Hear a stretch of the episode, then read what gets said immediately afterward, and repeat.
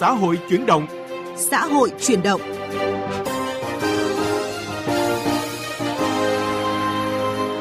Các biên tập viên Đỗ Minh và Bích Ngọc xin kính chào quý vị và các bạn. Thưa quý vị, chỉ trong vòng 5 tháng đầu năm nay, số lao động bị mất việc lên tới gần 280.000 người. Dự báo làn sóng sa thải lao động sẽ còn tiếp diễn từ nay đến cuối năm. Cần có các chính sách hỗ trợ tạo việc làm cho người lao động như thế nào? Hãy cùng chúng tôi bàn luận nội dung này trong vấn đề xã hội. Chuyên mục sắc màu cuộc sống ở phần cuối chương trình, mời quý vị cùng gặp gỡ Đại tá Phó Giáo sư Tiến sĩ Vũ Quang Vinh, Phó Giám đốc Bệnh viện Bỏng Quốc gia Lê Hữu Trác, Học viện Quân y, người đã mở ra cơ hội cho nhiều bệnh nhân bỏng được phẫu thuật cấy ghép để tìm lại khuôn mặt dung dị. Vấn đề xã hội Thưa quý vị và các bạn, tình trạng thất nghiệp đang gia tăng trong nhiều tháng qua. Riêng quý 2 năm nay, 800 lao động trên cả nước mất việc do doanh nghiệp bị giảm đơn hàng, tăng khoảng 46% so với quý trước. Phần lớn là lao động doanh nghiệp FDI ở các tỉnh đông khu công nghiệp, chế xuất như Bình Dương, Thành phố Hồ Chí Minh, Bắc Ninh, Bắc Giang và khó khăn vẫn chồng chất trên vai người lao động. Từ cuối năm 2022, chị Bùi Thị Nguyệt thuê trọ ở huyện Đông Anh, thành phố Hà Nội đã bị cắt giảm giờ làm. Cố gắng cầm cự mong đến năm 2023 tình hình sẽ khả quan hơn, nhưng lúc này đã sang tháng 8, công ty vẫn chưa có nhiều đơn hàng mới. Chị may mắn chưa nằm trong danh sách cắt giảm nhân sự của công ty, nhưng mức thu nhập chỉ còn hơn 4 triệu đồng một tháng, không đủ để chị chi trả tiền thuê trọ, ăn uống sinh hoạt ở Hà Nội, chưa nói đến tiền gửi về quê cho ông bà nuôi hai con. Không có việc không tăng ca đường một tháng có 4 triệu rưỡi là hết cỡ thì chi tiêu trong nhà làm gì đủ. Cái gì đồ ăn bây giờ cái các thứ nó cũng đắt này đang lo mình đang không biết là trong ở đây thì mình được đi đâu hay lại phải về nghỉ thời gian như nào nữa chứ. Mình xác định việc mình nó đang sắp hết thì mình cũng phải lo chứ. Nó công việc khác chứ.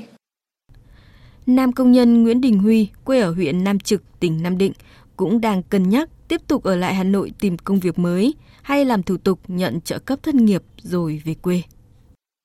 Hầu như là ai cũng lo lắng đấy. Mình cũng lo là kiểu như là ví dụ như công ty nó không không nhận thêm công trình ấy thì mình mất việc thôi. Việc thì tìm chỗ khác, thực ra nó cũng vất vả. Nếu như mình đang làm quen ở đây, thực ra thì ngành nghề nào thì cũng cũng lo là không có việc thôi chứ không phải là riêng ngành này. Nếu mà mất việc về quê thì vẫn sẽ mất việc thôi thì nó vẫn là trong cái tình trạng đấy. Nói chung là về quê thì còn gánh nặng cho gia đình hơn. Tại về quê mình không đi làm thì bố mẹ lại nuôi mình thôi. Thì sẽ cố gắng là tìm thêm việc ở ngoài này. Trong gần 9.560 doanh nghiệp tham gia khảo sát cuối tháng 4, có 82% cho biết sẽ giảm quy mô, tạm dừng hoặc ngừng kinh doanh trong nửa năm còn lại. Hơn 7.300 doanh nghiệp cho hay vẫn tiếp tục hoạt động, song 71% số này có kế hoạch cắt giảm lao động nhiều nhất ở hai lĩnh vực xây dựng và công nghiệp. Theo Ban Nghiên cứu Phát triển Kinh tế Tư nhân thuộc Hội đồng Tư vấn Cải cách Thủ tục Hành chính của Thủ tướng Chính phủ, có thể làn sóng sa thải người lao động tiếp diễn ở các tháng cuối năm nay do khó khăn vĩ mô và nội tại của doanh nghiệp. Cùng với cắt giảm nhân lực, gần 30% doanh nghiệp cho biết sẽ giảm một nửa doanh thu, chỉ khoảng 2,5% đơn vị có chiều hướng tăng. Tình hình việc làm khó khăn, thu nhập giảm sút, không đủ để chi trả cuộc sống – nhiều công nhân thất nghiệp đã chuyển sang chạy xe ôm công nghệ, nhưng thu nhập vẫn rất bấp bênh. Bản thân em cũng đang tìm việc cho lại anh em ấy, hỗ trợ nhau ấy. Có nhiều đứa thì bảo là không đi nữa, không làm nữa, không xa nhà, thứ thời vụ các thứ không ổn định. Bây giờ cũng có người tìm được việc, cũng, cũng còn rất nhiều người họ chưa tìm được việc. Ảnh hưởng đến ờ, đời sống của tôi, anh em, bạn bè cũng rất nhiều. Tìm việc ở đây nó vất vả, có có những người phải bỏ ra để chạy xe ôm để để để kiếm sống. Như ngày trước cái lương tầm khoảng 10 triệu thì gửi về cho vợ con được 7 8 triệu, nhưng mà bây giờ thì không có thì có tháng có khi còn không gửi về được đồng nào. Ngày trước thì bốn mười mấy người với lại sau đây thì 20, ngày 22, ngày thì 18, 19 người có 4 5 người đi về quê. Thưa quý vị và các bạn, tình trạng giảm giãn việc và cắt giảm công nhân lao động đã diễn ra từ cuối năm ngoái và dự báo làn sóng sa thải lao động sẽ còn tiếp diễn từ nay đến cuối năm. Chính phủ đã và đang triển khai các chính sách hỗ trợ doanh nghiệp với mục tiêu giúp doanh nghiệp phục hồi nhanh, tạo cơ hội việc làm và tăng thu nhập cho công nhân lao động.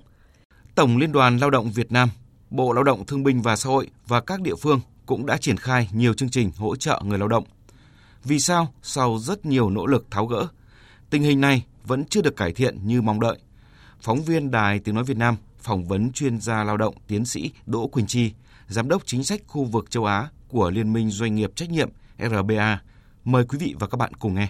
Thưa tiến sĩ Đỗ Quỳnh Chi ạ, vì sao sau rất nhiều nỗ lực tháo gỡ nhưng mà tình hình này vẫn chưa được cải thiện nhiều như mong đợi ạ? Đối với những cái trường hợp như thế này chúng ta sẽ có hai nhóm chính sách hỗ trợ. À, nhóm chính sách ừ, hỗ trợ ờ, thứ nhất đó là những cái chính sách hỗ trợ mang tính bị động, có nghĩa là khi cái câu chuyện khủng hoảng khó khăn nó đã xảy ra thì chúng ta đưa ra các chính sách hỗ trợ để giảm bớt khó khăn. Thế thì nhọn trong cái nhóm chính sách này thì uh, uh, Bích cọc cũng vừa đề trực tập đó là có cái nhóm về hỗ trợ để giảm gánh nặng tài chính cho các doanh nghiệp. Ví dụ như là giãn nợ hoãn nợ hay là giảm các loại thuế phí.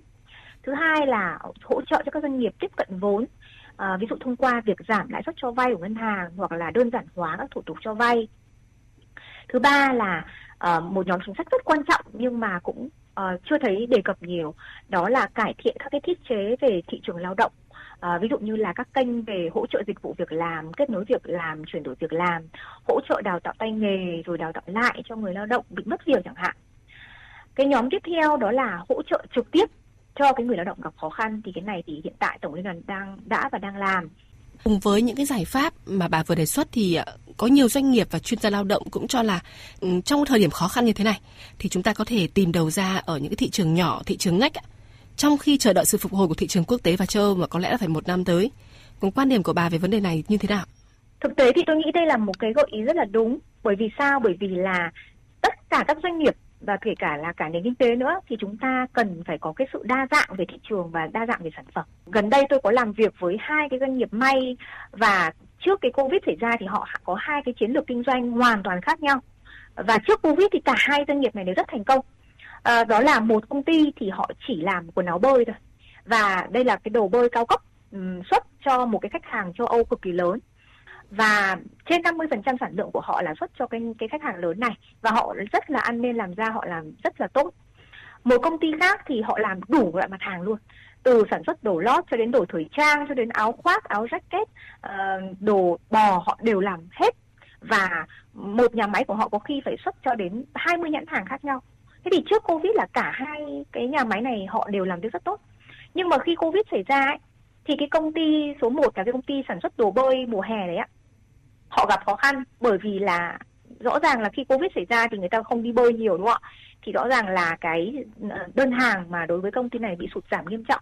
Thế thì họ đã phải ừ, ngừng việc mất 3 tháng và sau đó là giảm 50% thời gian làm việc và thậm chí cho đến bây giờ họ vẫn tiếp tục gặp rất là nhiều khó khăn. Trong khi đó cái công ty mà làm đủ loại mặt hàng thì họ nhanh chóng là chuyển từ những cái mặt hàng, gọi là, không cần thiết trong covid, chuyển sang các mặt hàng mà cần trong covid tự nhiên là hàng mặc ở nhà chẳng hạn là họ chuyển cực kỳ nhanh vì thế mà họ không bị mất đơn hàng gì cả mà họ đã chuyển đổi sang gọi như là các cái đơn hàng mới, các cái thị trường mới một cách nhanh chóng và họ không phải ngừng việc, không phải giảm việc làm của công nhân, thậm chí là họ vẫn tăng lương đều cho công nhân. Thế thì rõ ràng cho thấy là chúng ta luôn phải để ý cả những cái thị trường lớn như là US, EU và cả những cái thị trường ngách, thị trường nhỏ, những sản phẩm nhỏ để gọi là đề phòng rủi ro. Đó. Tuy nhiên thì nói đi thì cũng phải nói lại, đó là cái thị trường Mỹ và EU là hai cái thị trường lớn nhất của chúng ta rồi, chiếm đến gọi là hơn một nửa xuất khẩu rồi. Thế thì cho dù chúng ta lấy những thị trường nhỏ, thị trường ngách ra để bù đắp, nhưng nó sẽ chỉ bù đắp được một phần thôi. Còn cái sự sụt giảm thì vẫn còn ở đó. Còn về phía người lao động ạ, thưa bà, ngoài cái việc là chủ động tìm kiếm kết nối với các trung tâm dịch vụ việc làm mỗi người cũng cần tự nâng cao tay nghề như thế nào cái điều quan trọng nhất đối với người lao động ấy đó là có những cái thông tin gọi là chính xác. Đó và ở những cái kênh mà họ tin tưởng nhất. Đó. Thế thì ví dụ như là các kênh công đoàn là những kênh mà người lao động họ thường hay tìm đến và họ cũng rất là tin tưởng. À, tôi biết rằng các anh chị công đoàn ở các địa phương, công đoàn tại doanh nghiệp cũng như là công đoàn các khu nghiệp chẳng hạn hay là công đoàn um, ở uh, cấp trên cơ sở chẳng hạn là là những cái cái kênh mà người lao động họ rất là tin tưởng. Thì chúng ta có thể là sử dụng các cái kênh của công đoàn này để chia sẻ thông tin với họ về các cái nhu cầu việc làm trong tại địa phương, ví dụ trong cùng khu công nghiệp. Sẽ có những nhà máy mà họ có nhu cầu tuyển đó. Nhưng mà để mà tuyển vào được thì lại phải có đào tạo tay nghề. Thì lúc đó là chúng ta sẽ hướng dẫn được cái người lao động là à nếu anh muốn vào cái công việc này thì anh phải đào tạo cái nghề này. Có nghĩa là gì? Là thông tin phải ở những kênh đáng tin cậy. Và thứ hai là nó phải rất cụ thể để người lao động có thể là là hướng cái sự nỗ lực của họ, cái sự gọi là tiếp, bước tiếp theo của họ một cách gọi là chuẩn chỉnh hơn.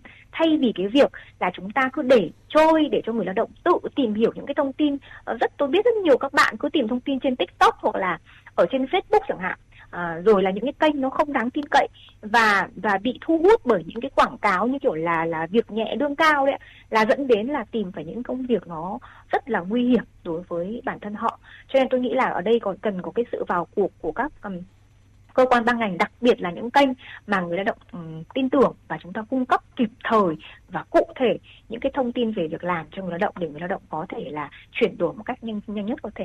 Xin trân trọng cảm ơn tiến sĩ Đỗ Quỳnh Chi với những cái phân tích rất cụ thể vừa rồi ạ. Sắc màu cuộc sống. Sắc màu cuộc sống.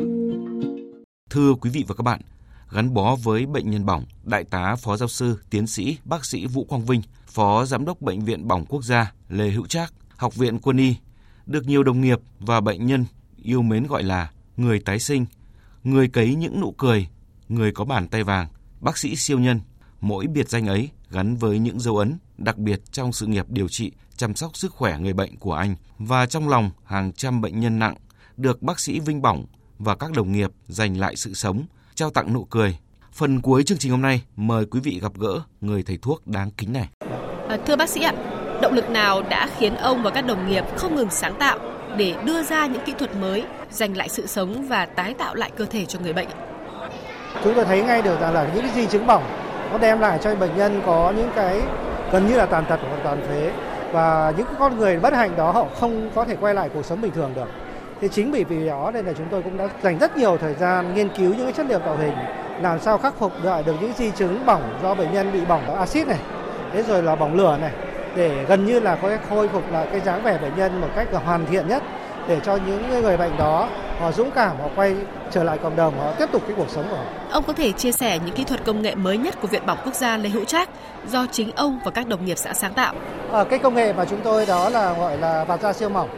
Cái vải da siêu mỏng này thì là chúng tôi cũng đã có một cái quãng thời gian nghiên cứu rất là sâu và chúng tôi được các cái chuyên gia Nhật Bản là chuyển cái công nghệ này cho.